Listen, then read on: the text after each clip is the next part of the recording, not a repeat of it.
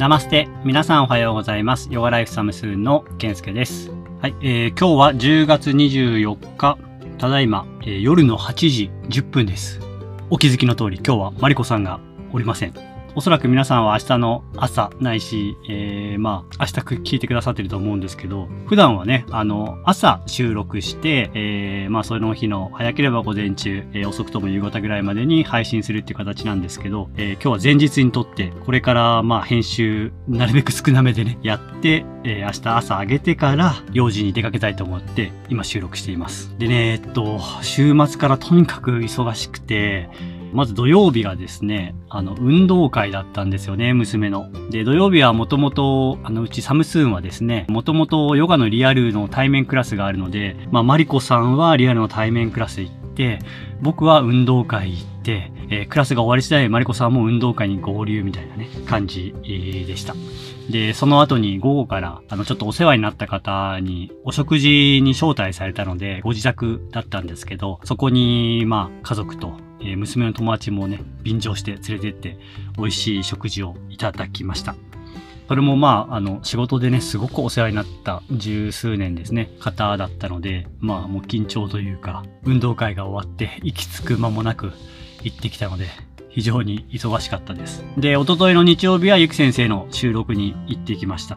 まあそれもね、一日がかりってことではなかったんですけど、すごい疲れましたね。緊張したというか。はい。で、昨日月曜日は子供たちのね、運動会のなんか打ち上げみたいのも兼ねて、ウオベっていうね、回転寿司に子供たちをね、マリコさんが連れてってくれて。で、僕は4月に予定してるイベントのもう下準備が今始まってて、そっちのちょっと実行委員会というか、あの、計画する方の集まりがあって、えー、バタバタしてました。そして、今日、なんでね、こんな時間に撮ってるのかってことなんですけど、明日の朝が収録できないんですね。今日もできなかったんですけど。で、僕は今日、明日、明後日の3日間、ちょっとあの、お勉強に行ってまして、今日はまあその話もちょっとしたいと思ってるんですけど、えー何のお勉強かっていうと、講習の名前が、応急手当普及員講習っていうんですよね。皆さんご存知の方いますか？なんか応急手当ってね、聞いたことある人はたくさんいると思うんですけど、怪我した時に、えー応急なんで、とりあえずその場で病院行く前にできることをしておくみたいなことが応急手当っていうことになると思うんですけど、それを普及員ですから、普及させるための人になるための講習っていうことなんです。で、応急手当っていうと、まあ本当傷っていう感じのイメージするんじゃないかと思うんですけど、とりあえず消毒して絆創膏を貼っとくみたいなね。で、それも含むんですけど、一番は命に関わるような事故があった時に、おそらくイメージしやすいのは、えー心臓マッサージとか、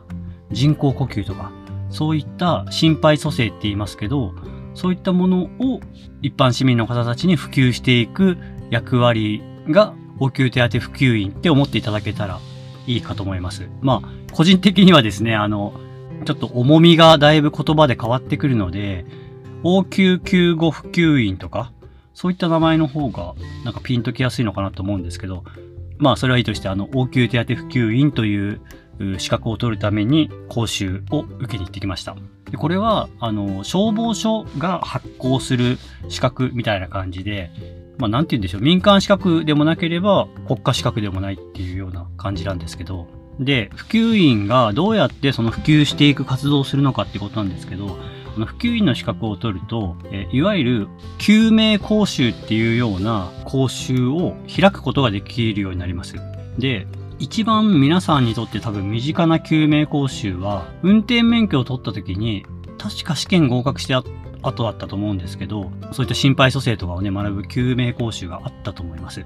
で、それは一番基本的なところの講習で、で、僕はあの、まあ、もちろんそれも受けましたし、その他にも今まで何度か受けたことあって、最後に受けたのが、救命講習のその次の、まあ、もうちょっと詳しく学ぶっていうような講習でした。で、この講習を普及員の人、まあ、僕が今回資格を取得した、できたとして、僕がその講習会のようなものを開いて、簡単に言うと心肺蘇生とかを覚えてもらうと。で、それを受講終了すると、えー受講証みたいな、そういうのを発行できるようになるんですよね。で、今日、先に一個だけどうしても聞いてほしいことがあって、今日も講習の中で話ありましたけど、なんでこの救命講習を普及員にしてもらって、たくさんの方に応急手当ができるようにしようとしてるかってことなんですけど、これは今日も講習の中でもお話あったことなんですけど、僕これ毎回いろんな方に伝えてるんですけど、とある数値、数字を見てもらえばそれがよくわかると思うんですけど、えー、ちょっと紹介しますね。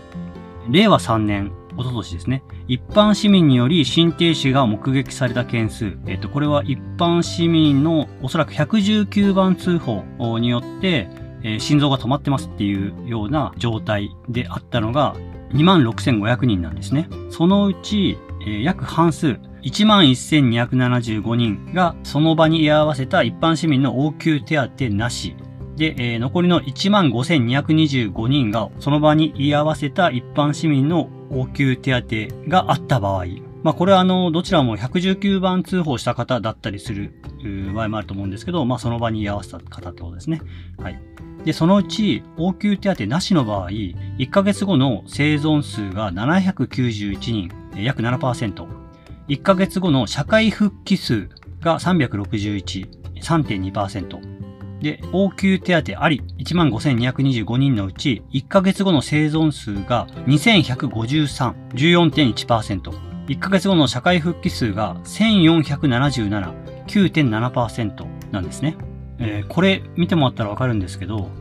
応急手当がなかった場合とあった場合にを比べて、生存数は7%から14%に倍に上がってるんですよね。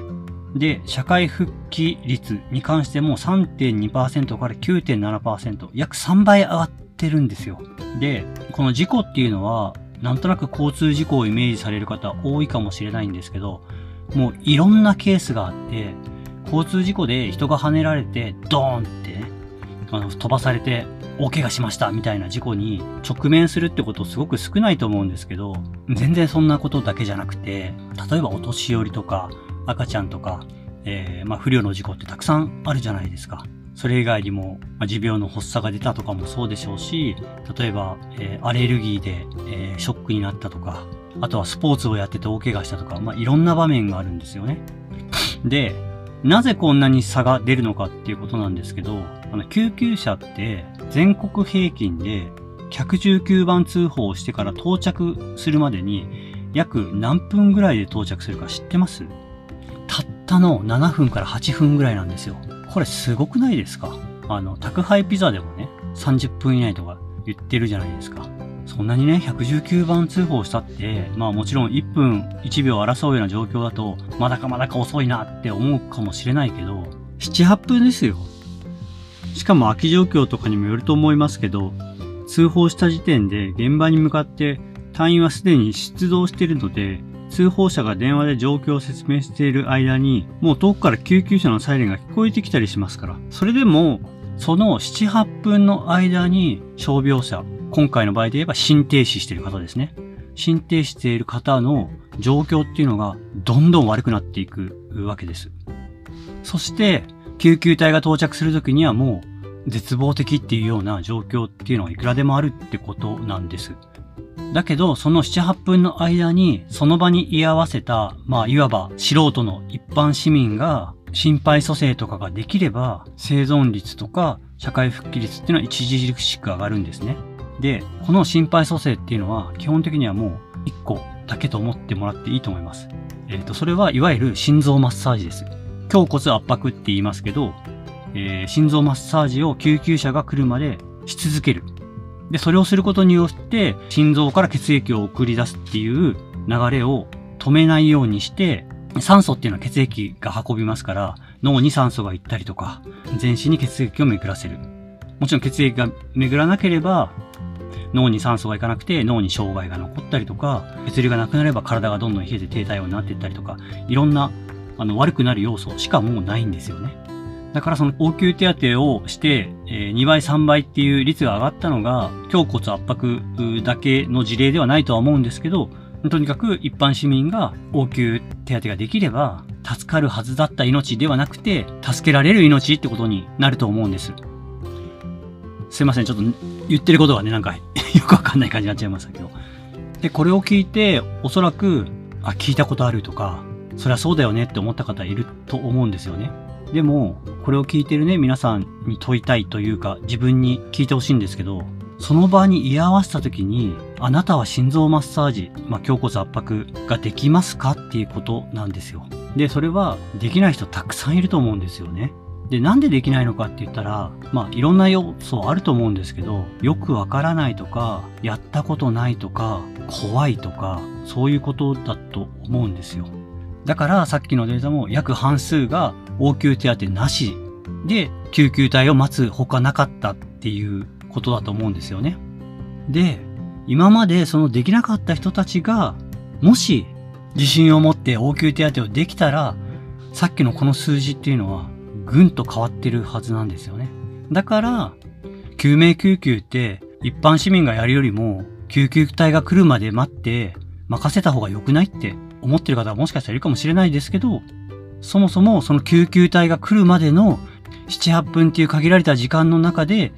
どれだけのことがしてあげれるかっていうことによって全然変わるっていうことなんですよ。だからもう役割が全然違うんですよね。そういった状況の時の救急隊と市民っていうのは。だから、その場に居合わせた人にかかってるっていうところがあるわけです。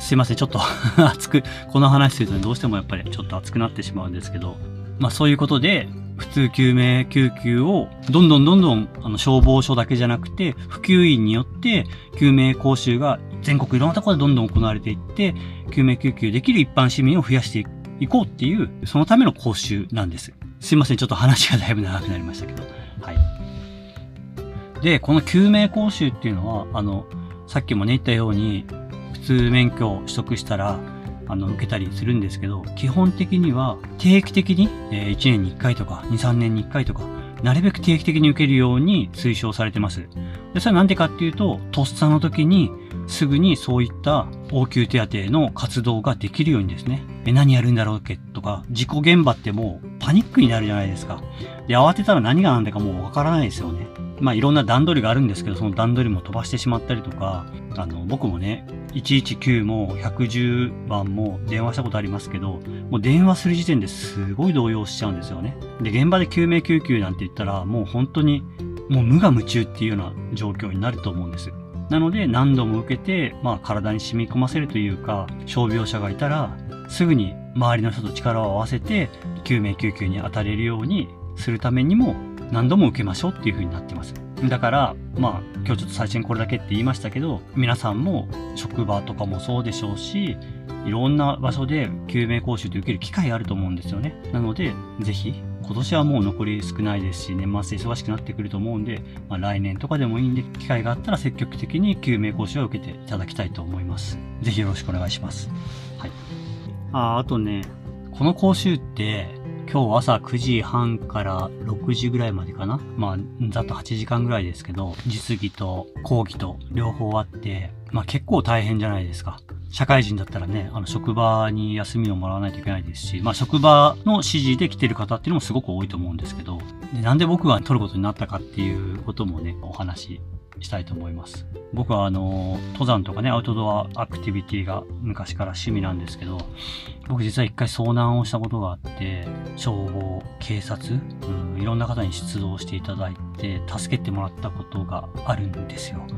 で、僕はその時は命に関わるような状況ではなかったんですけど、すごく迷惑をかけてしまって、申し訳ないなっていう気持ちもそうだし、自分がもし恩返しできるとしたら、何だろうって思った時に、そういった消防の方とか、そういった命を救うお仕事とか、まあ、消防の方とかですね、そういった方のお手伝いというか、そうやって命を救うお手伝いをすることが、罪滅ぼしって言うと変ですけど、なんか感謝な気持ちを持って僕が返せることかなって思ったりしたんですよね。そう。で、あとはやっぱり僕らが今、この中山間地域で、あの、今田舎暮らしですよね、をしてるのはやっぱり東日本大震災の影響があって、たくさんの犠牲者が出たじゃないですか。